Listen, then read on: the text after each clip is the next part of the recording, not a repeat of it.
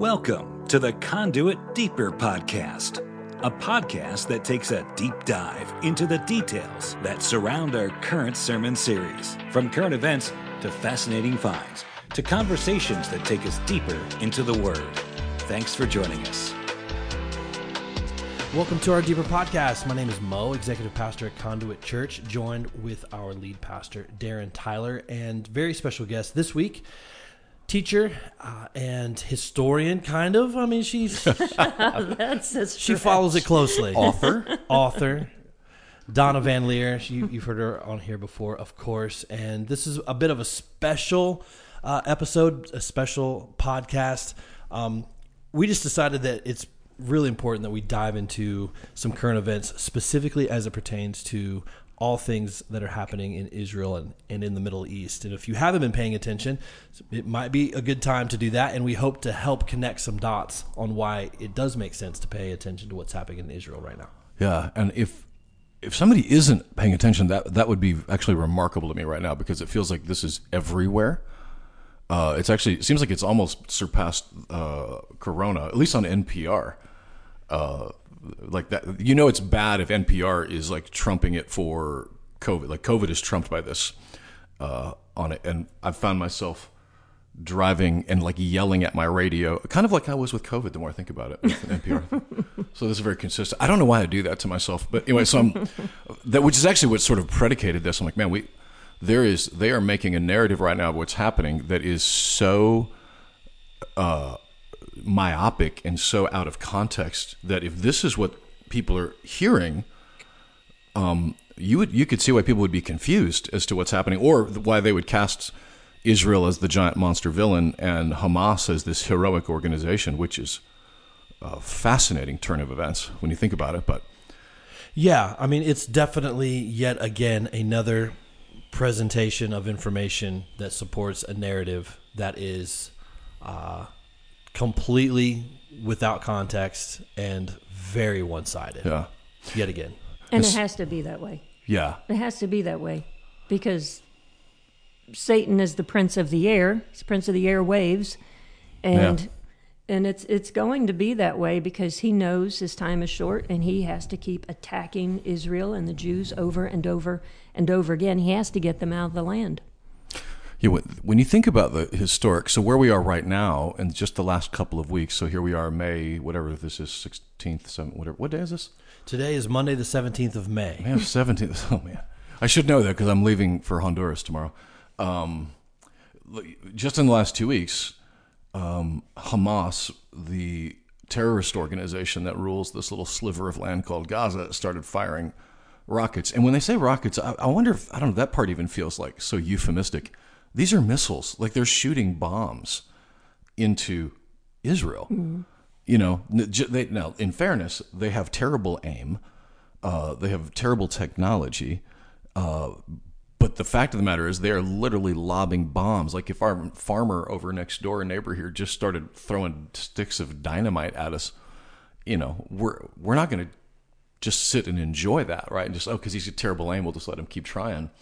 But so that starts two weeks ago, and Israel does what Israel should do, which is defends themselves. And you know, hey, credit to uh, President Joe Biden for actually saying that they have the right to defend themselves. I mean, wherever you stand in geopolitical, whatever, like having uh, the president say that, you know, there's arguments being made that this wouldn't be happening if he wasn't there. Um, I have we have no way to know that, right? But what we do know is that at least he said that, which w- the hard left narrative right now from Cortez and uh, Toledo. Toledo. Why can't I say her name? Um, that you know there was a lot of concern, and I had some of that concern as well. That he would come out with their rhetoric, which is that Israel needs to be wiped off the face of the earth. So Sure. you know, at least credit to him. But, but it feels like what's what I'm frustrated with is I'm hearing a lot of uh, of the narrative of that Israel is attacking as if they're the, the aggressors, that they're this occupying force, with exactly zero context to even. Donna, was it like the '90s when the bus bombings were happening, or was it? It was the '80s for sure, but I think even into the '90s, Yeah, you would, I don't. would- I don't remember the years. you yeah. would turn on the news, and uh, you know the nerd that I was, I was not exactly the charmer, man. Uh, Micah, when I was your age, I was the most boring guy ever because I would watch the news. So watch, but the, you know, in those days in Israel, you would literally, you know, they were blowing Mm. up buses, like it would be all over the evening news, terrorist attacks in Jerusalem. Uh, a guy would walk in and blow up a bus and kill a bunch of It people. It probably was the '80s because the Iron Dome was that was '85, I believe. that was when they developed the Iron Dome. Before they, it, yeah, when they could start intercepting. I believe that was '85. So it was probably early '80s Wow. when that was taking place. That's actually remarkable, by the way, that they'd already developed that technology. Mm-hmm. Someone described that once as a bullet being able to shoot a bullet out of the air, which is a remarkable thought. Mm-hmm. And So- Ronald Reagan, President Reagan, had a huge part of part in that. If you remember, the media I was making remember fun, that. was making fun of him, and they because he had a big long name of of it, but they start started calling it Star Wars. Yes, They were making fun that of- started. Oh, that's Yeah. how that that's started. how that started. They were making fun of him, but he w- he was a huge part of that in helping them develop that. Apparently, I wasn't as big of a nerd as I thought because I remember Star Wars, but I didn't remember that that's what that came from. Mm-hmm. Huh. And that and the Iron Dome is able to intercept ninety percent of those rockets that, that come into the country. Because think about that, they would have been annihilated without that. Yeah, three thousand is that the number currently? Where It's over thirty one hundred right now. Yeah. I think that what has been frustrating to me is uh, there's like three angles of this that, that, that I feel like are important. The, the historical, right? There's the geopolitical. And then, you know, as, as Christians, as believers, we would put the biblical one on it. Um, I feel like I could make a case just out of the historical, right, and geopolitical, with even without the biblical narrative uh, on it. So if someone doesn't like respect the Bible as a source of truth, which is apparently about eighty percent of the United States right now, ninety-five percent of the government, and hundred percent of the media, it seems to me. I feel like we could make a case on that alone of it, but with us, of course, the biblical narrative is the basis for it all, um, because this just the fact that it's called Palestine right now. Like it's Is wrong. yeah. like where did that It's historically wrong, biblically wrong. like where did that come from? I mean, Donna was talking about this. She heard a pastor at a uh, church refer to Jesus being born in, born in Palestine, and said it made the hair stand up on her neck. Uh, and tell us why that that that hit you so wrong. Right, because because I, I knew that in 135 A.D. that Emperor Emperor Hadrian he changed the name because he wanted to eradicate any memory of the Jews Yeah. from the land of Israel, and so he changed the name to Syria Palestina using two of their greatest enemies in in that name. Yeah. It's like to further humiliate them, call their land Syria Palestina, and they shortened it to to Palestine. But even today, like I said, I'll, every now and then I'll read a book from a Christian author, and it'll say say blah blah blah in Palestine. I'm like, what are you talking about? It's not Palestine. Yeah. And when that pastor said that Jesus was born in Palestine, and then days later, an elder from the church told me that 10,000 people were there over the weekend services. And I thought, oh, wow. 10,000 people heard that Jesus was born in Palestine, Yeah. Which is just 100% wrong. So we've got to change that narrative. Christian people need to know there's Jesus didn't walk the land of Palestine. He wasn't born in Palestine.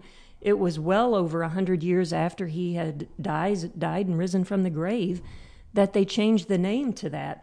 And it was never a recognized country either. Right. I mean, from 70 A.D. on, when they uh, when they torched Jerusalem and the Jews scattered throughout the world, for the next 1900 years, it was occupied territory. That's it. Right. And it was occupied by many different forces.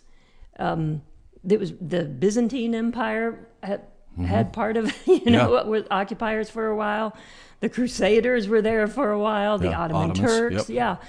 So mm, for nearly 1900 years, not a country, it was purely occupied territory. Yeah, and what seems to be um, the axe to grind with most of the the memes on the internet right now, whether it's the tweets or the Instagrams or the TikToks, or they feel uh, it almost seems like they didn't know that history doesn't start in 1948. Right. Right. They, they, they, they, for some reason, they think that's when history started, mm-hmm. and so everything started at that moment. Um, mm-hmm. Well, you know, Palestinians, they have no ancient claim to the land. So the the dome of the rock wasn't even built until what six something six eighty seven A.D. Yeah. So there's there's no ancient claim there. The Jews have ancient ancient claim. Yeah, if you if you I mean, goodness, if you want to go back far enough into history, right, of who quote unquote has the claim to the land, it's the Canaanites, right? That's the, that was the land of Canaan that was Mm-hmm. Right. that was there. Uh, there are no Canaanites. That that race of people has been eradicated, as far as I know. I guess we should probably verify that, but I'm 99 percent sure um, that there are no Canaanites. Um, and from there, it was like Philistines and the, you know the different. But when Abraham, you know Isaac, Jacob were promised by God, again, if you don't recognize the biblical, at least the historical, um, they moved into that land uh, when there were Canaanites there. When Israel then, after it carried off into captivity by Egypt, and eventually they came back and conquered the land, um, there were no Palestinians there at that point either. So the, the historical idea that Israel has no claim to the land is actually inaccurate. I, I would suggest, because I think I could make an actual legal case for it, that it's not even a legally accurate case. The Balfour Declara- Declaration, the the fact that this land was actually recognized by the League of Nations, and later uh, when, when they declared themselves as a nation, and the whole world seemed like it was going to burn down. Like they, they were recognized. Israel was recognized by the world as the, the owners of the land. They were the ones recognized. And, and I guess I should say, uh, because it is true for me, like I'm not suggesting that the Israeli government is um, perfect by no means what I say about any government, including our own, especially our own. Um, even this last year, looking at what was happening with the way they've been handling the COVID situation, I'm like over here wanting to just scream, like, "Are you kidding me? Have you guys lost your minds?" But it's not about the, the whether they're handling it right as much as it is like wh- what is the ultimate claim, and then then we can have a conversation. Should they do this or should they not do that? I mean, those are different conversations than this is an occupying force who is illegally habit you know inhabiting this land and needs to be overthrown and handed back to uh, to the Palestinian people. Right. And another interesting uh, thing is during that 1900 years when there was occupying forces on the land, none of them ever did anything to improve the land. They weren't interested in the land. It was a wasteland. Just like Ezekiel 36, if you take the time to read Ezekiel 36, it he, um, the Lord tells Ezekiel to prophesy to the land, Hmm. to the mountains, to the streams, to the rivers. And he tells them, You're going to come to life again when my people Israel come back. Uh, but before that, he says, The opposing nations are going to say, Aha, we, we have you now. Right, right. But they did nothing to the land. It was horrible. Mark Twain made a trip there in 1867 and would have posted a scathing review on TripAdvisor because he His had Yelp review would have been bad news. Right. He had nothing good to say about the land. They did nothing. But when the country, when that territory became a country again, ooh, wow, suddenly everybody wanted it. Yeah, yeah, and that's the. Um, I guess when I come from the historical perspective of it, I mean, first of all, when I hear Antifa, first of all, I don't want to hear anything they've got to say. I mean, everything that Antifa is saying right now is just absolute madness to me.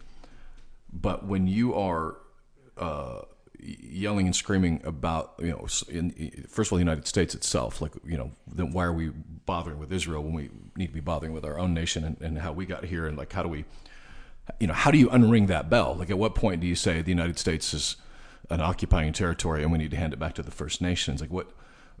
If you really think through what you're asking, it's actually madness for that. Like, it's literally madness.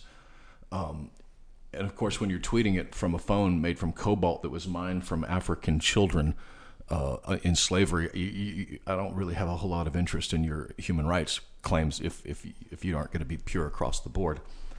Um, but for where we sit today, I'm looking at it thinking there's a whole generation of young people from a, a political, a geopolitical, a biblical, just for some congruence in, in, in what's true and what's false in this. And maybe one place to start would be looking at like the current, like Hamas, the leadership of, of uh, Palestine. Like I would bet my left arm if I were to line up a group of 20 year olds that this week have tweeted something very mean about Israel and ask them to even describe the situation for Palestinians right now, I don't think they really could. I think they could because I would suggest is you know the Palestinian people need to be freed, but it's not from Israel; it's from Hamas. Exactly.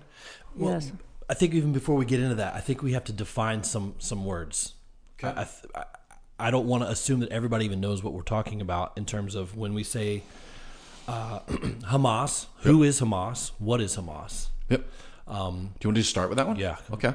Go Hamas. So Hamas is a terrorist organization that grew up after Yasser Arafat uh, died in the in the ensuing years after Israel became a nation. The Palestinian Liberation Organization is what rose up to PLO. the, the freedom fighters, and they would call themselves freedom fighters. They were terrorists.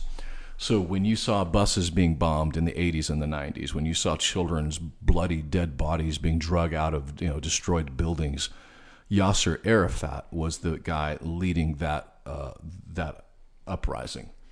Um, as the years went on, uh, they began to recognize uh, PLO is this, this organization that was sort of in charge of the Palestinian people and you know this stateless nation or whatever, but that he would be in charge of that. And it, correct me if I'm getting any of this wrong, Donna, because this is uh, I'm shooting from the hip, but I'm pretty well versed in this. But but as Arafat is rising up, just like it is in most organizations here in the United States right now, the liberal, it's like it's, you're not liberal enough. So we're going to have, you know, Black Lives Matters then becomes the this raging machine, uh, this organization that wants to tear everything down, not just get peace, they want to burn it down. And so uh, the older Arafat was getting, you know, there's the uh, the, the infamous picture of uh, is it Bush and then or no, it's Clinton, Arafat, and I think it was Sharon, but uh, this infamous peace agreement back in 2000, and uh, and by the way, they offered a two-state solution. A state meaning that you could have Palestine could have its own state.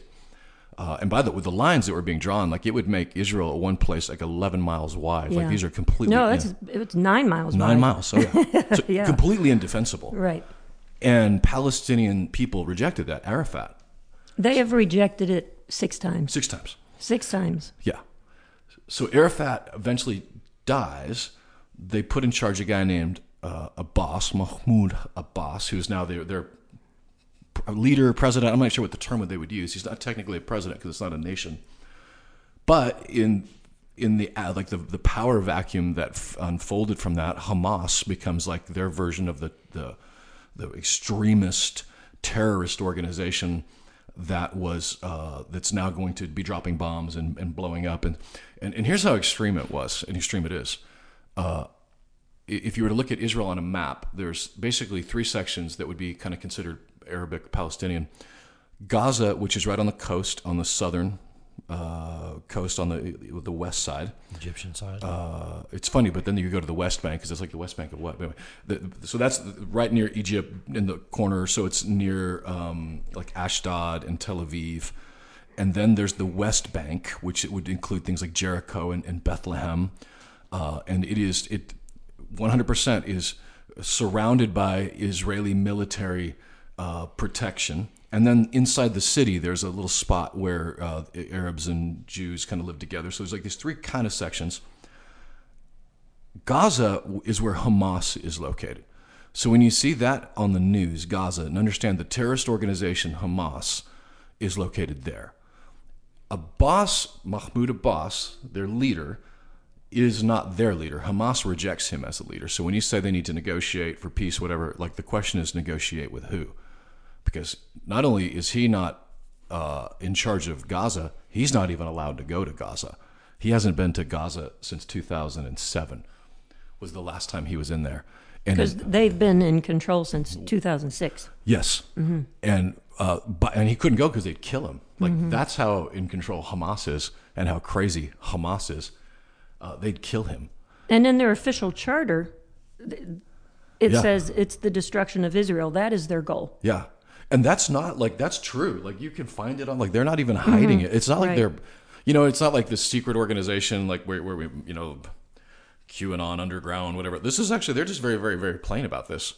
So it's kind of funny to me that when I heard like you know that Al Jazeera and one of the other news uh, organizations was in the same building as Hamas. I'm like, well, of course they're going to bomb your building. That's how dumb were you to to put yourself and and and if you're Hamas, of course, why did they put their office in that building? Because of that very reason. So Hamas is a military organization.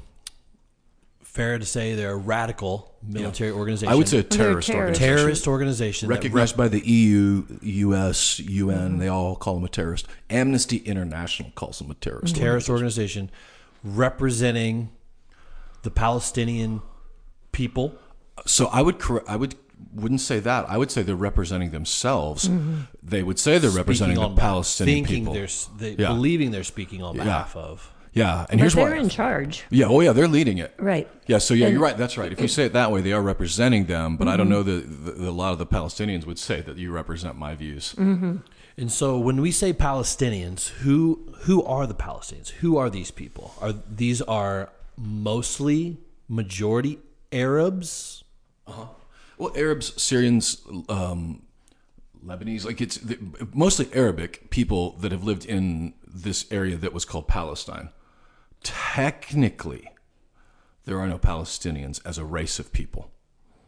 Like there's no DNA that is a Palestinian Right. uh, genetic code. Because what we talked about earlier, the Palestine or Palestinian is a kind of a slang for what Philistine Philistine. Yeah, it was originally named Syria Palestina. Yeah. Right. yeah, Yeah. So it's it's a bit of a slang term. Yeah. It's deg- um, what's that word?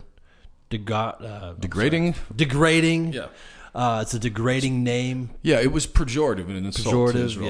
yeah. And, and and obviously, look, you go into West Bank, they, they would call themselves Palestinian in the way that I would call myself a Nebraskan. But I'm a German. Like I've got German slash Norwegian. I'm actually I'm more of a mutt. I don't even know what I am. I need to do all this 23andMe. Uh, my wife is a Norwegian, right? She's from North Dakota, but if you were to pull her DNA, there is no such thing as a North Dakotan. She is a Right. Viking, which explains a lot about my wife when you think about it. Um, and so it is a technicality, and I don't want to insult anyone who lives in that area to say that you're not real or that your, existence isn't validated. But I am saying that as a genetic code that had claim to a land, that actually doesn't even exist.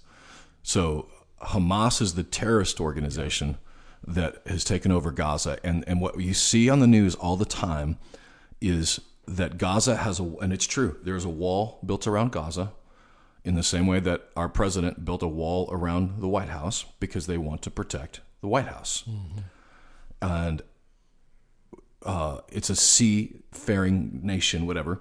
So, because they're right on the coast, which means they have a deep water port, and it means that so Israel has then built a blockade around the the coast, you know, in the name of defense. And it, when I hear people complain about it, I actually understand the frustration. But what I don't understand is what do you want them to do? Do you want them to keep letting missiles getting shipped in there? Like I, you know, this whole idea that we can we need to just you know demonize Israel, but then let Hamas do what they want is uh, And it's, it's important to note too that they the Palestinians have received so much humanitarian aid. Oh, yes, And Hamas takes it and uses it for weapons. When you look at pictures of Gaza, where they're living, oh, yes, it is complete opposite of what Israel looks like. It's Yeah. because they don't spend money on their people. They don't feed them. They don't house them. Yeah. It's completely used for weapons. And the opposite, when Israel receives money, they use it for technology, and then they share that technology with the U.S. It's w- the U.S. recently sent 245 million dollars to Yes. the Palestinians. Well, where did it go? Yeah. went right to Hamas again. right. Apparently, thirty one hundred rockets. I'm I'm assuming they don't give those away. Like you got to buy them somewhere, right? Right. Like well, are- they're being bolstered by Iran as well Yeah. because Iran wants. Yeah. I mean, they're continuing to call for the blood of Yeah. the Jews. And that I guess what's sad to me is that like I, I want I want peace. Uh, we're supposed to want that. We're supposed to pray for that. Pray for the peace of Jerusalem. Um, it's funny, even thousands of years ago, God knew that that would need to be one of our main prayers. Uh, that it would be Jerusalem. And Jerusalem would be a heavy stone. Yeah, because you think about it, like our globe right now, of all the moving parts of the world, whether it's China, Russia, it all literally comes down like the bullseye right into that land, and not only in Israel but in Jerusalem, and not only just in Jerusalem but on that Temple Mount. Mm-hmm. Like the bullseye, the very place that Jesus says he will return to mm-hmm. is the place that And it's why how many presidents Carter, Reagan, Clinton, Bush, Bush again, like mm-hmm. the idea of creating peace in the Middle East is they've every one of them have tried it. It's become the center point of their policies uh, for that very reason, like that because that's where the the crux of our world is struggling right now. And I, I agree with you, Donna, that what they keep hitting their head up against the wall of is that you're, they're not making a deal. I want to be careful I say this because I'm about to say they're making a deal with the devil, and you're going to hear me say that the Palestinians are the devil. But what I am saying is that Israel is God's given them that land, and so making a deal that would ask them to give up that land is not making a deal with Palestine; it's making a deal with the devil because that. So it's never going to happen, and because it is a zero sum game. If you're Satan, it's a zero sum game. If uh, the prince of the power of the air that he does not want that land uh, in the hands of the Israeli, in the hands of the Jewish people, in the hands of God's chosen people. Right. How much land are we talking about here? What's the what's the specific area of land that we are? size of Connecticut? Is that what you're saying? Like what It's size? New of- Jersey. New Jersey. Yeah. It was originally supposed to be the size of Pennsylvania, but they kept breaking it up. Yeah. So now it's down to the size of New Jersey. And it, so when they're talking about the Gaza Strip, which is where a lot of this fighting is happening, what can you define that or give some details to what Gaza Strip is? It's like a nine It's mile, 140. It's 140 miles. 140 Mm-hmm. miles of land, and so those are where the where they meet, like the border. It's a border area. Yeah, so it's kind of down- if you if you're on a map right now, I'm kind of seeing it in my mind's eye because I don't have a map in front of me. On the east, I'm sorry, the west coast of Israel, at the bottom near Egypt. Yes. Which, by the way, Egypt also be blockading them. You know what I mean? Like everybody busting Israel's chops, but Israel, Egypt ain't interested either. Like they've got their wall on the Is- on the Egypt side, and one of the main sources that where they keep getting in trouble is the tunnels that go from Egypt into Gaza. Yeah. uh, getting stuff in. So it's yeah. When you hear Gaza, that's what you're that's what you're hearing about. And Gaza has become that um, because of Hamas's control over them. So again, I want these Arabic, the, the Palestinian. I want their I want them free as well. I just want them free from Hamas. And uh, was it 2015 when the last time that there was a major major conflict there? Um, when it was over, Amnesty International releases this report that says that uh, human rights violations not against Israel. I mean, they did. They were, you know, whatever. They they do that about everybody, right? So they're at least they're equal opportunity. But they found 100, like just proof that if, if someone inside of Gaza had been found to collude with Israel or maybe was colluding with Israel, they didn't just imprison them, they tortured them and murdered them, like publicly, throwing them off of buildings to break their legs, to, you know, harm them. And, and I would take a step further and say that, especially if, you, if you're a liberal progressive and the rights of LGBT mm-hmm. folks are at all important to you, ask yourself where in that part of the world are those people free? Uh, if you're, if you're one of if and I'm telling you where it is, it's the nightclubs of Tel Aviv, right? There's a lot of crazy stuff happens in there, you know. It's not Saudi Arabia. Not Saudi Arabia. It's not Iran. They Uh-uh. just uh, beheaded Yes. a gay man. Yeah. Just a couple weeks ago. and not in Gaza because they will throw them off of buildings, Mm-hmm. uh, break your legs, torture, publicly humiliate, and murder. Uh, there is not only no freedom, there is no right to existence. And obviously, in, in our Christian faith, it informs us on gender and sexuality, but it also informs us on love to say that uh, we would we call you to be relationship with Christ and to repent, and yet you have the the choice to make that. No, we're not going to make that choice for you. That is not the case. And you could go around Syria, Jordan, like it's just not that that is not an option, but especially not in Hamas.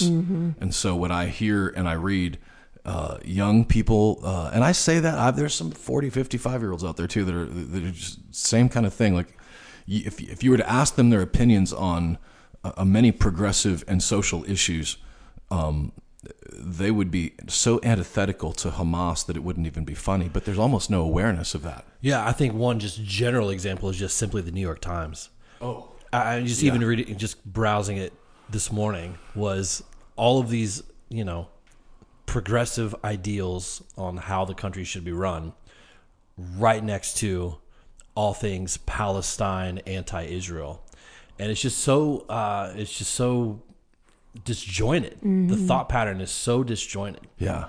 But it's it's It's madness. it's madness, but it's Well, it- presented as this is this should be normal. This should be understood. This should be a no brainer. And you know, it's it really is a blinding spirit that is over so many people, even in within the American church. It's a blinding spirit to this. And over there, it's a spirit of death because they are just 100%. The Jews have to die. Yeah. You know, they have to go, they have to be out of the land. And what I think is interesting is a couple of years ago, I read um, there's a book called The Encyclopedia of Stateless Nations. There actually is a book about stateless nations. Wow. There are 6,000 stateless nations in the world. Which one do we hear about all the time? Wow. Interesting. Yeah. If you think about that, not only which one do we hear about all the time, which is pretty much the only one we ever the hear only about. one and it's one of the smallest ones Yeah. as well the palestinians are one of the smallest stateless nations there are some that are 70 million plus 23 million 70 million Yeah. You know 8 million people who have no nation of their own but we continue to hear about this one and why because satan has to have that land Yeah. Would the Kurds be another one? oh yeah. yeah the kurds They're sure. probably if if you were to put the list of how many was it? 5,000? 6,000? 6000 They probably would be number 2 on the list of that you've heard about, but it would be a, a distant second place. Yeah. they're one of the oldest they Yeah. may be the oldest Yeah. i don't know And, and and by the way, there is a genetic Kurdish like that is a very that is a race of people that have a claim to that land. That was when it was drawn up after World War II. Uh, Ira- you know, Iraq and uh, these nations were formed, and that was uh, one of those lines that a bunch of folks in a United uh, League of Nations, United Nations, or whatever, were like drawing up lines. Like, well, let's put a line right here. This will be fine. Uh, which completely eliminated the Kurdish population. So on the one hand, they've got uh, Turkey that the Ottomans, um, because they wouldn't even think of themselves necessarily as Turkish Turks. They're they're Ottomans. This is the Ottoman Empire, um, who hate the Kurds. And on the other side, you've got Iran, who hates the Kurds. And on the south, they used to have Saddam, who hated the Kurds. And so, where Grady lives right now, Erbil International Airport, uh, they are not a nation state. They, they cannot vote. They don't get a vote in their own nation. They have no. They literally just exist. And uh, and you're right, Donna. There's no mention of that hardly at all. Like that, that's going on on a regular basis. But what you don't hear is that uh, that Turkey is the occupying force, or that Iraq is the occupying nation, or Iran is occupying their nation. They, you just hear the Kurds and the freedom fighters is the only thing you hear, if you hear it all if you hear it at all. Right. That's right. Yeah. Because it's always the Palestinians. Yeah, yeah. What we would have heard mostly is say when, uh, like when uh, the military Trump bombs the guy from Iran, whose name I completely am blanking on, but he was like their Colin Powell. Uh, Mm, right. That it- leader, yeah. hmm uh, so we heard a lot about that, but Mm-hmm. there was no nuance whatsoever in it. Uh, but as far as the borders go, um, So we know where Israel is on a map. Who are their largest allies in the Middle East? so uh, weird that you would use that question because even two years ago we would have said they have no allies in the middle east you know jordan at best had a love-hate relationship with them tolerate them egypt whatever but in the last year or so you know saudi arabia oman uae and one other that i'm forgetting uh, i mean they opened up flights between Israel and uh, which I remember Donna, you were talking the, the, the idea of the, of the peace accord, the peace that wouldn't last, or something like that. Was do you remember what you were talking about with that? The peace. There's a biblical prophecy about making peace with Israel, uh, these certain nations, but it wouldn't be a lasting peace. Well, right, yeah, because we we know that because the um, the man who will be known, who John, the Apostle John, calls the Antichrist, is going to strengthen that peace covenant that is That's right. currently there. Because it says he's going to confirm a covenant, and the word confirm means strengthen. So obviously, something has to be in place for him to strengthen it. But then he's going to break that peace. So there's never going to be peace in the Middle East in our lifetime till the Antichrist comes into play, the world leader. He'll make that peace, and so they'll have three and a half years of peace, and then he'll he'll break it. Right. I saw today that um, Turkey's uh, Erdogan, how do you say his last name? Erdogan. Erdogan. Erdogan. It's like Erdogan is how it's spelled, but it's Erdogan. Erdogan. He said uh, today 84 million Turks will continue to defend Jerusalem. He said that in about an hour ago. Whoa, well, wait, because he back wants up. he wants Jerusalem. Yeah. Erdogan Right. said that. Yeah, today. And so it's that is it's fascinating. interesting to see I mean, much less over the past 12 months, the 18 months, all these different little peace agreements that came through former President Trump's administration to really rally the troops, per se. Uh, Turkey, obviously, him saying that even today is, is there's just a lot of interesting pieces of the puzzle in that, that, that have movement right now. Here's why that's so utterly fascinating to me. Um, do you remember that episode of The Office uh, where it's Michael Scott and Andy, and Yeah. they all got their guns pointed at each other? yeah, I remember What do they that. call that? The Mexican standoff? Yeah, I don't think we're allowed to say that anymore. But that, yeah, they, uh, but they, that's what we always called that. Um, th- so that's kind of the image of the entire Middle East. Everybody's got their guns on everybody. Uh, I mean, people don't realize that while we were fighting ISIS uh, in Iraq, we were fighting besides Iranian forces because they were the enemy of my enemy. And then as soon as we killed them, we're back to our guns on each other. But uh, Turkey and Russia are are allied in this. Uh, as are wait, am I getting that right? in? Iran, yeah, in Tur- Iran, Turkey, Russia, and Russia Yeah. and Iran. They're, they've all been in meetings for many years. Yeah, now. yeah. So for them to be, I remember a Bible teacher, and I golly, I wish I could remember which one it was. Was probably uh, Chuck uh, Smith, Pierce Smith. maybe. What I'll remember, it's been about twenty five years ago, twenty years ago, and he said, "Keep your eye on Turkey." Yeah. because he was like, you know, that, at that point, Turkey had become a largely secular state. Mm-hmm. It had been, you know, it didn't seem like it was playing any part at all.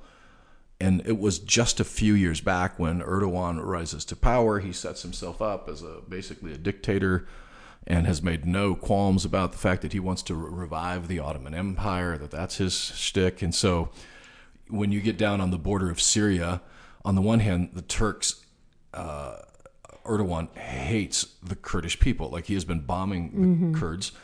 And on the other hand, he sure didn't want ISIS rising up, and so he's defending his buddy uh, in uh, in Syria.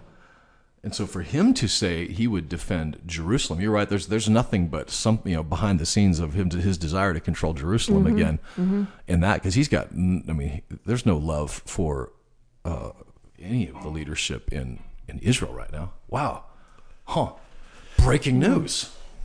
Yeah, I mean, it's just it, it changes by the hour. We, we kind of joked a little bit ago that by the time this podcast is out, and by, maybe by the time somebody listens to it in the next few days or the next couple weeks, it might be old news, Right. Um, because things are just changing so so quickly. Things are happening so fast. It does speak to this, though. Again, dear NPR, who will never listen to this, like even Erdogan knows that Hamas is a terrorist organization. Like even Erdogan understands that these people are a zero sum game. They are not interested in peace. Uh, they do this. This cycle has happened at least three, maybe four times that I can remember in the last in my adult life, of where uh, it was PLO, but then it became Hamas. You know, it's like they basically, and it's probably going to happen again at this point, which is that they're going to eventually call uncle, cry uncle. Uh, Israel's going to send a bunch of money in, rebuild all. They're going to pay to rebuild all the buildings that they just blew up. Uh, and then in the meantime, Hamas is going to start buying more missiles, burying them under the ground, buying more, burying them, and then until you know however many they get stored up, and then they'll do it again. And the New York Times will play right into their hand and talk about this awful occupation of them. And it, I, I know this: there's only of the two groups at the table right now, Palestinian and Israel. There's only one that actually wants peace, and that's Israel Uh, they would if they would if Hamas would put their rockets down, if PLO would stop with their nonsense, uh, terrorist bombings, take control of the of the extremes of their parties. Israel's not interested. They're they're a very wealthy nation. Think about that. They're a very wealthy nation. They're not interested in this being their deal. They don't want to have to be in a place where every house has to like literally their homeowners associations require you to have a bomb shelter.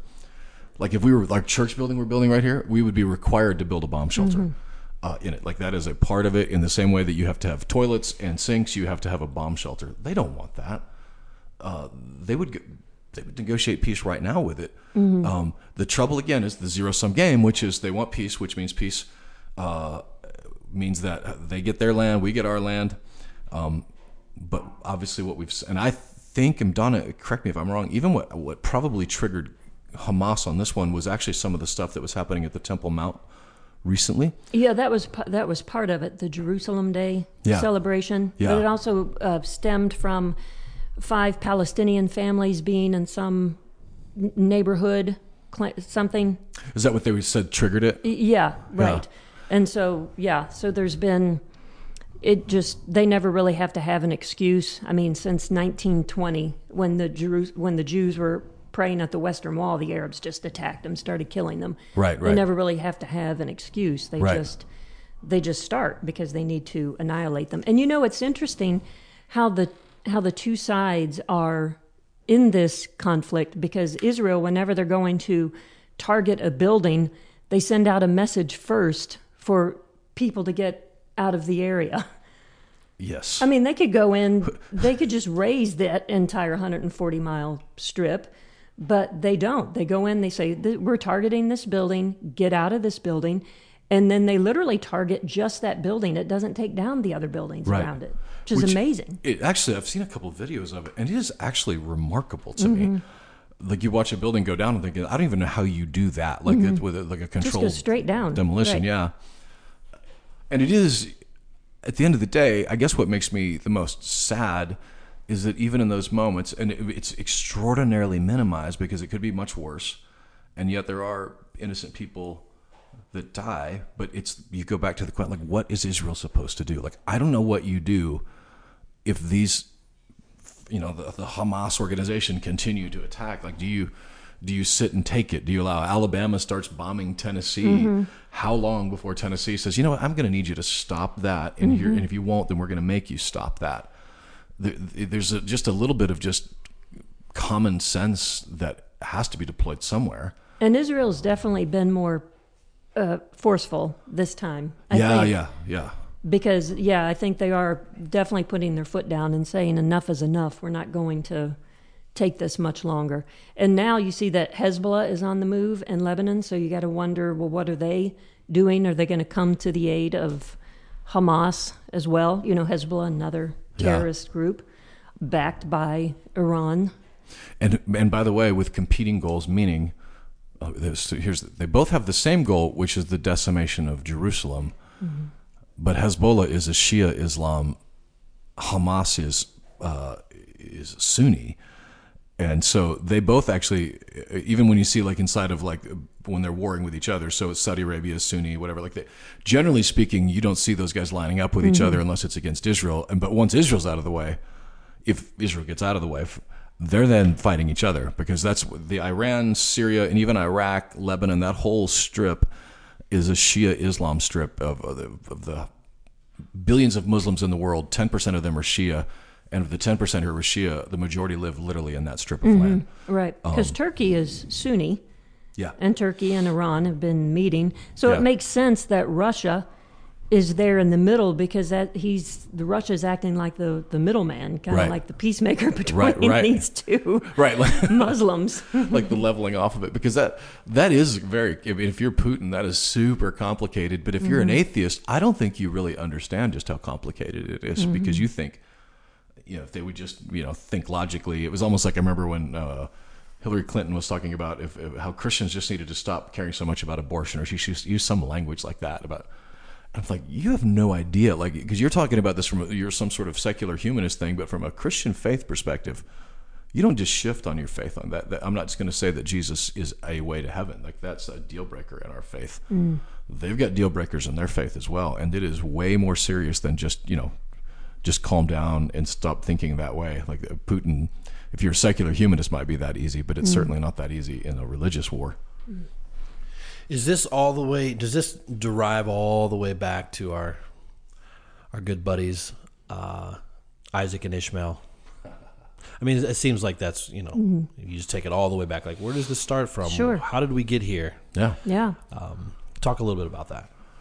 Yeah, when Hagar right is sent off and Ishmael, and by the way, God had a promise of blessing on Ishmael and his descendants. And I don't And know if he's you've kept it. Yeah, I was gonna say I don't know if you've been to the airport uh, in uh, Dubai, but God be keeping that promise. like you go around, Rush. you go around there.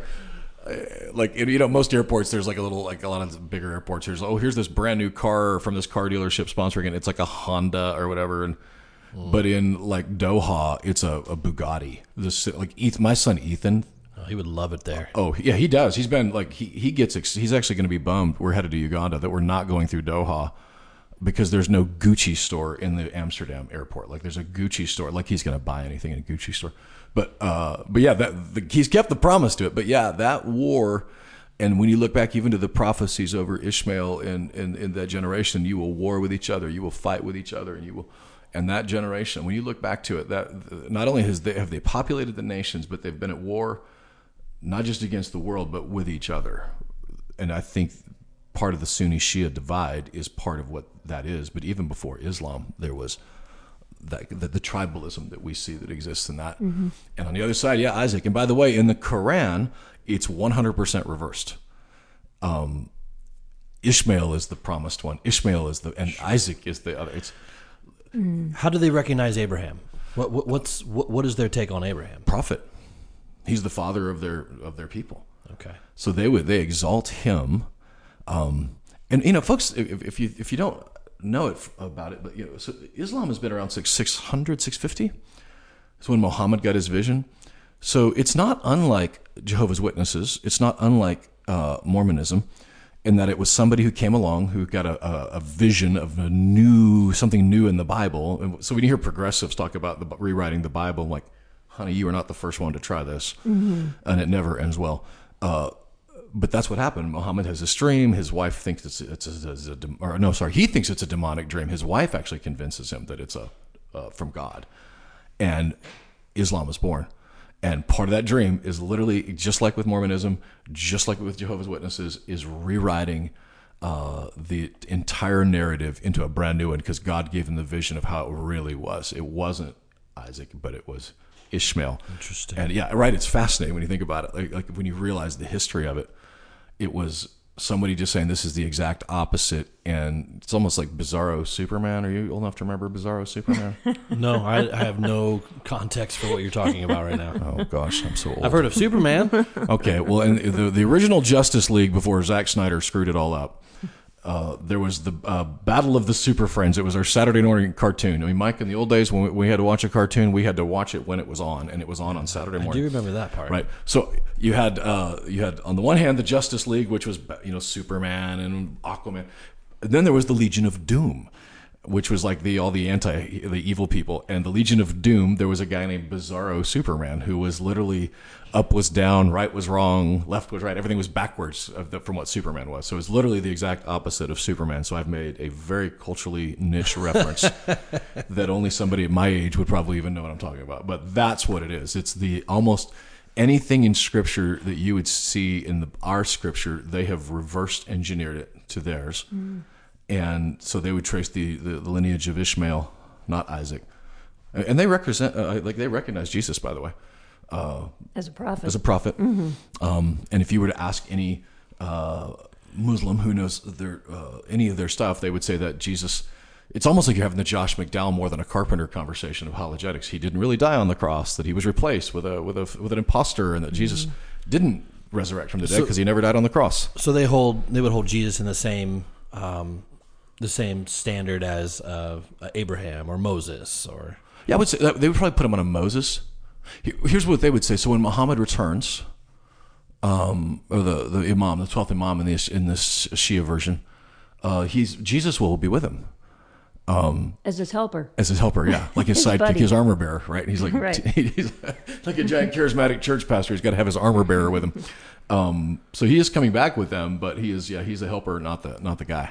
So we have context, and um, you know we've we've though at least those sitting in this room have done some reading and some understanding of, of, of history and context of how you know these things have come to pass.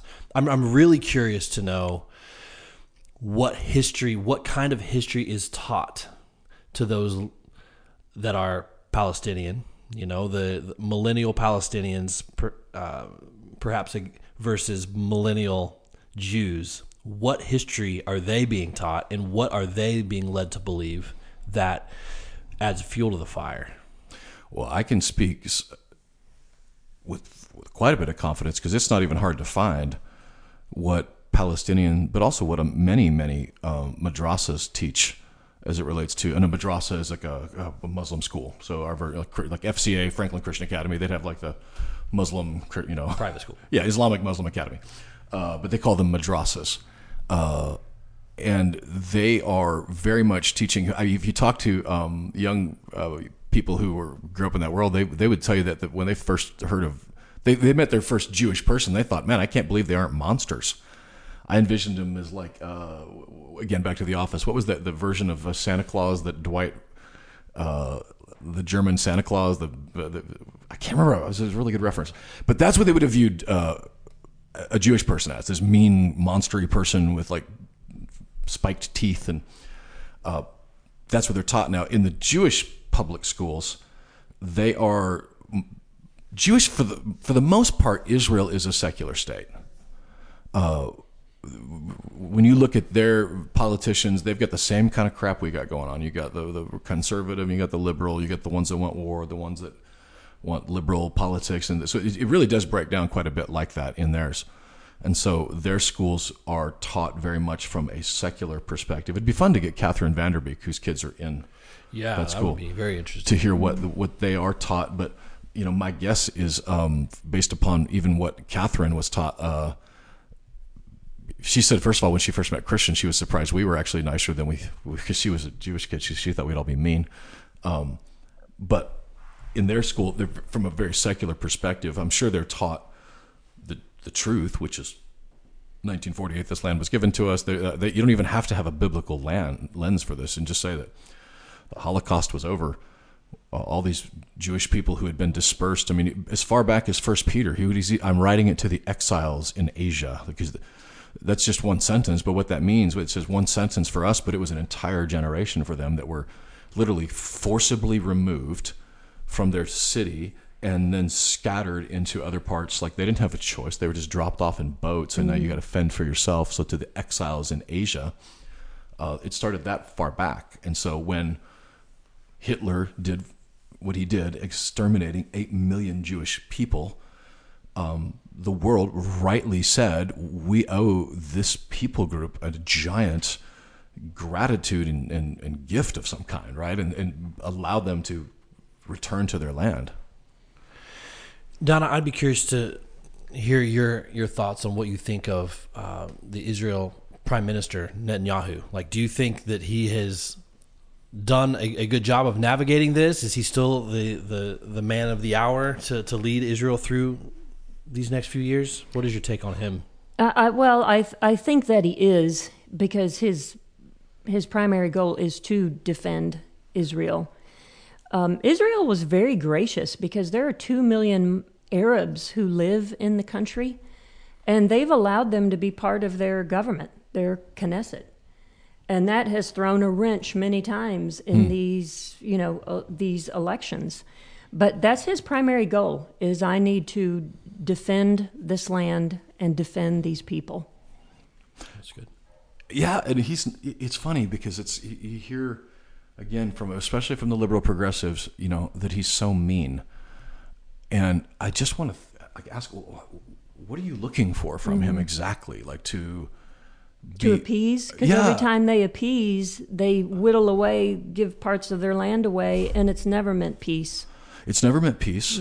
And there, uh, 1967, uh, 1970, something, 1980. Every time a little bit of land was given up, it didn't do anything. It gen- genuinely didn't. And so, and it, it's never because it's never going to because they have to have all the land Yeah.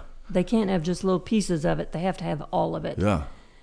And there's something to be said for again when you uh, here's what I and I, I've thought about this a lot because I've listened to an interview that Rogan did, and, and so Rogan is a secular humanist, Joe Rogan, uh, liberal bent, but his presumption is always that humans are good and that we are evolving towards something better. And if that is your presumption, then you could say to Israel, "Well, just be nice, and if you're nice, they'll be nice to you." yeah no and I don't even know what to evidence of that. say about that. Like that's like so monumentally stupid from a perspective of a, it doesn't it literally does not recognize how the world works at all. Now, would I love it to be different? Absolutely. I wish that Joe Rogan was right about that. Like because that would make our lives a lot easier. But Jesus came to save us from our sins because we are not good at heart. We are mm-hmm. not at our core good. And so we needed that salvation. And because of that, that's why until Jesus returns and, and restores all things in this kingdom, that this will be the story of life. Human history, the story, the, war is not the exception in human history. It's the norm. Any season where we are, where we say that there is not war, is that's not the, that's an exception to the rule. It is not normal, and that's true of Africa, Middle East, Americas. Period. What what is America's role in this? What is it, or what should it be? Both. I don't know if we know what it is right now. I saw that Biden approved um, about three quarter of a billion dollars in resources to Israel uh, today as well. Yeah, I did. I read that. Interesting. Okay. So that's you know take it for what it's worth. You know, we have to go back to Huh. Genesis, to the Lord's word to Abraham, because he said, I'll curse those who curse you, I'll bless those who bless you.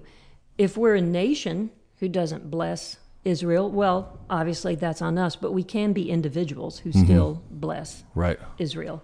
And you can be an individual who curses Israel. We see you on Twitter. We see you on Facebook.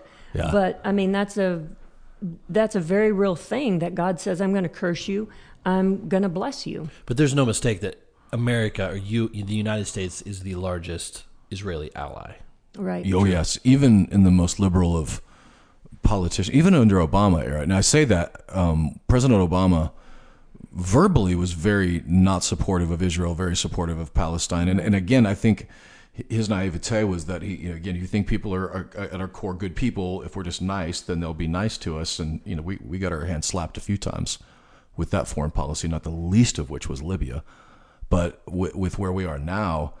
Um, like like so like guys like Joe Lieberman um, is you know obviously he's Jewish, Right. um, and people would call them like the Warhawks. And I've actually heard some people like Katie Halper and some uh, probably even Taibbi, some of the, the liberal journalists uh, who are just bashing Israel and bashing. They would also bash Lieberman and some of that old guard. And I'm guessing they're going to bust uh, Biden on this as well. I'm, he's he's going to Yeah. pay for this in uh, the Cortezes of the world. They're not Yeah. going to be pleased if that's what he Absolutely. did. And so, because and and to step further, you know, there is one democracy in that region of the world, one functioning democracy. There is one ally that we have that has our best interests in mind. So again, take out the biblical lens and just put a pragmatic hat on, and it is Israel. And we let them go. I mean, uh, I'm I'm really enjoying this three dollar and thirty nine cent a gallon gasoline, right? Mm-hmm. Imagine it being twenty dollars a gallon, because we we have no control over that at all. At that point, it is over for us. When you when I think of Israel, I, I can never stop thinking about God's hand on them hmm. from from the beginning of when they became a nation again, even to the point of where President Roosevelt was president at the time. He'd been elected for mm-hmm. his fourth term, if you remember. No, we don't remember. We know from history we weren't born. but I remember Bizarro Superman is all I remember. But I mean, this is not saying disparaging remarks about him. This is all history. It's all in, in the record books. Roosevelt was anti Zionist, he was anti Israel. He made very public comments about it. Um, he didn't support Israeli statehood at all. And during that time, he was a very sick man. Of course, people didn't know it. They had reelected him again. But he had already said he was not going to support Israeli statehood. And he died um, in office a, a week after that it was the, uh, the you know they were talking about becoming a Jewish nation again. He died a week after, and President Truman went into office. President Truman, who never had aspirations to be president, by the way, and the Democratic National Committee had to ask him three times to be VP because two times he turned him down, and then they went back to him again and said that FDR was cursing at him, and they, you know, relayed that to him, and he said, "Okay, I'll do it." Right. He reluctantly became president, didn't want to do it, but he became president for a reason. He was put in that position for a reason because he had a business partner who was a Jewish man For many years, they had a what was called a haberdashery together, and so he was very familiar with the Jewish people and the plight of the Jewish people. His mother read him biblical text when he was a kid. Said, if you ever have an opportunity to be kind to the Jewish people, you need to do so. He's put into the presidency, the office of president, and he recognizes them Right. as the Jewish nation within hours of Israel being declared. So when you think about that, had President Roosevelt been in office, he never the United States would not have recognized them. And it is entirely likely that had the United States with our, because we had recently become uh, recognized as we're not screwing around, we're kicking butt and taking names. Don't screw with the U.S. We just beat Japan and the Germans. Um, had we have not spoken up, I don't think that we would be, uh, either Israel wouldn't be recognized as a nation. And and look, whether you believe it or not, I don't, well, I don't necessarily care, but uh, I believe that's why our nation has been Yes. blessed. I think that God need not because we've been especially moral, not because we're especially whatever, but we God needed Israel to fulfill His promise, right? That uh, that, that there would be a nation, there would be a temple, like a, and if you think about it, if you're Satan, it's such a perfect strategy to, if I can, before Jesus, it was if I could destroy the Jewish people, then I could destroy the promise. And now it's it's really the same thing again. If I can destroy the Jewish people, then I could destroy the promise of His return on on, on the Temple Mount. And and I, for me, and I know we're, we're winding down here for time. Here's why I think this matters theologically to me. Um, I'm not saying that the Jewish people are are moral. I'm not saying that they are especially kind, uh, and, and culturally, especially uh, as far as we all have our culture, right? So Americans, we have our thing. Uh, Haitians have their thing. If you've ever flown on El Al Airlines, okay, it literally is hilarious because the Orthodox Jewish people, uh, it's just true. They're loud. They're clanging on stuff. They're climbing over each other in the middle of the night. Like I, I, I flew El Al one time. I'm like, this is the last time I'm doing this. Like I can't even tell you how many times I got elbowed uh, by someone trying to make it down the hall or get you know like leaning over to get their stuff out of the box. I'm like, my goodness, it's like flying with a, tra- a plane load of Haitians um, with who had never flown before. You know. um, but here's what I do know: it isn't because they're moral and good that they God loves them. It's because He made a promise. He made a promise to Abraham. He made it to Isaac. He made it to Jacob. And it's an everlasting covenant. Everlasting He says that. Yes. He says, My promise endures forever. Yes. He says, I won't destroy them and I won't break my covenant with them. Yes. And if we can't trust God to keep that promise, then mm-hmm. how on earth could I expect Him to keep His promise to me? Mm-hmm. If it gets hard, if, if it's tricky, God doesn't break His word. You know, and when I hear uh, replacement theology, and replacement theology simply means that once Christians and Jesus came, the Jew, the promises are no longer for the Jewish people, but for Christians. We've replaced them. That's a damnable theology. They're still separate in the New Testament, even. it, yeah, you have to torture the Bible extensively to get to that. It completely ignores Romans 9, 10, 11. Like in the middle of, of you know, that whole gospel moment, 9, 10, 11, like, is it 10 that's the, that's, he starts talking about Israel again and Jewish people. And it's not an interruption of the gospel. It is the gospel. Uh, and for us, when we think about that, if God will keep his promise to, to his people, evidence I think also by the hatred. Everybody go back to the Edomites, all the way up to the Germans, all the way up to modern, you know, Arabic uh, nations. The hatred for Jewish people, whether it's in uh, anti-Semitism in the United States or in, in Middle East, I think speaks Prince of the Power of the Air, the demonic nature Yes. of this hatred of the Jewish people. Because there's only 14 million of them. I think that's their population is 14 million. Yes. It's only 14 million Jews in the entire world, Yeah. as opposed to how many millions of Yeah. Muslims. And so I th- it's important to me that we understand this not because we want to be right about the political or the geopolitical, even though there's a lot of just I, I to me I want that to be important because it's just true. Like there's just no logic in what I'm hearing from a lot of the narrative, but uh, from a biblical lens, you know, Paul says, "Man, it's I, I I want them all to be saved. I want all of Israel to be saved. They're my people. They're my you know." For, he goes so far as to say that but as far as the gospel, they're enemies for your sake. And he meant that very literally because they kept beating the crap out of him everywhere he went. Like he'd go in there, they'd beat him with rocks and throw him in jail. And uh, but he loved them, and he loved them in the same way that God does with an everlasting love. And I hold on to that, knowing that with my own faith, He's not chosen me, He's not saved me because I'm good or because I'm moral, because I'm an especially nice guy. My wife can for sure verify that. He did it because he loves me, and he did it because he made a promise that he would, and he's not going anywhere. He said it is finished, and he meant it. And so, it's so cheesy, but I, I heard an old theologian say it a long time ago, and I've never forgotten it. If it's true for the Jew, it's true for you. You can hold on to it if he's going to keep the promise to them. And so, yeah, we bless the, the Jewish people. Uh, and do we we hate Arabs? No, no, and no more than we hate ourselves, right? Because we're we're not Jews. We're not.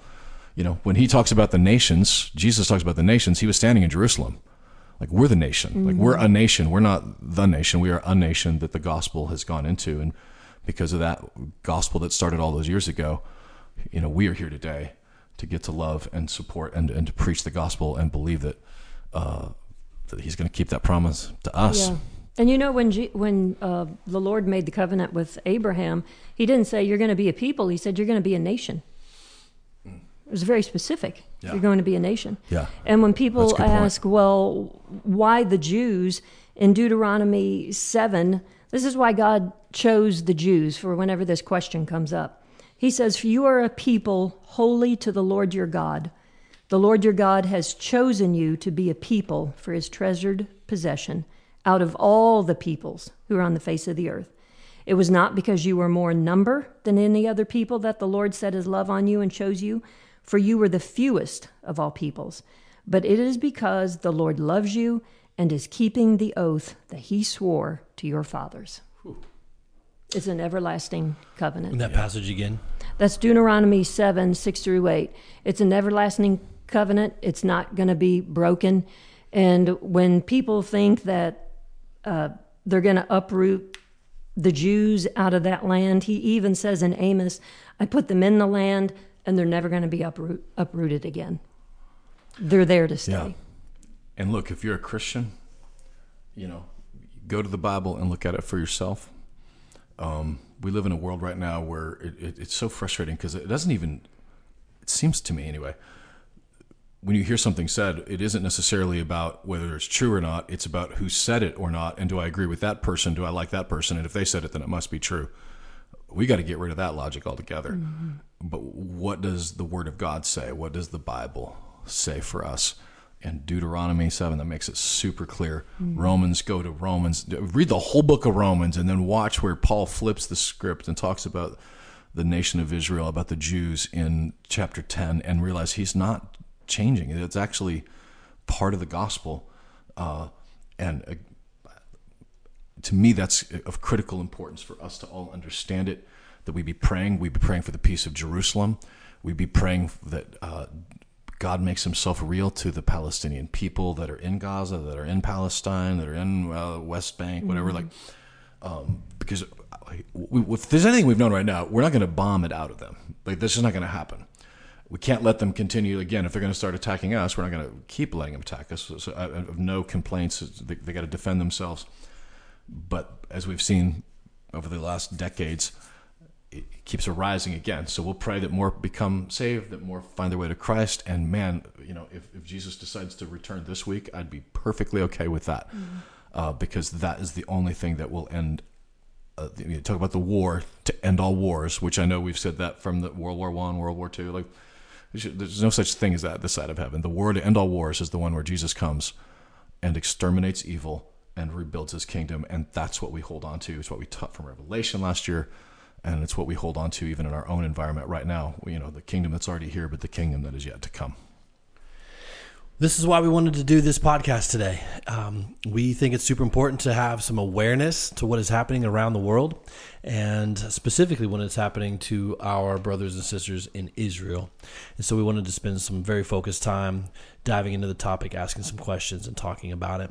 So thank you for joining us today. Thank you, Donna, for jumping in. Yes, Donna. Absolutely. Always great to Bring in have the professionals when we get to something like this. yeah, always great to have her with us. And um, be praying for for even Darren this week as he heads out again to visit some uh, another country in the Caribbean, Uh, it's not the Caribbean; it's Central America. Central America. That's right. yeah, I know it's usually Haiti, but it's not this It week. is not this time. Um, so prayers for safe travels. You'll be back in just a few days, just a quick trip. Um, but yeah, thanks for joining us. We are always excited that um, that folks listen and tune in. We're always excited to get the feedback.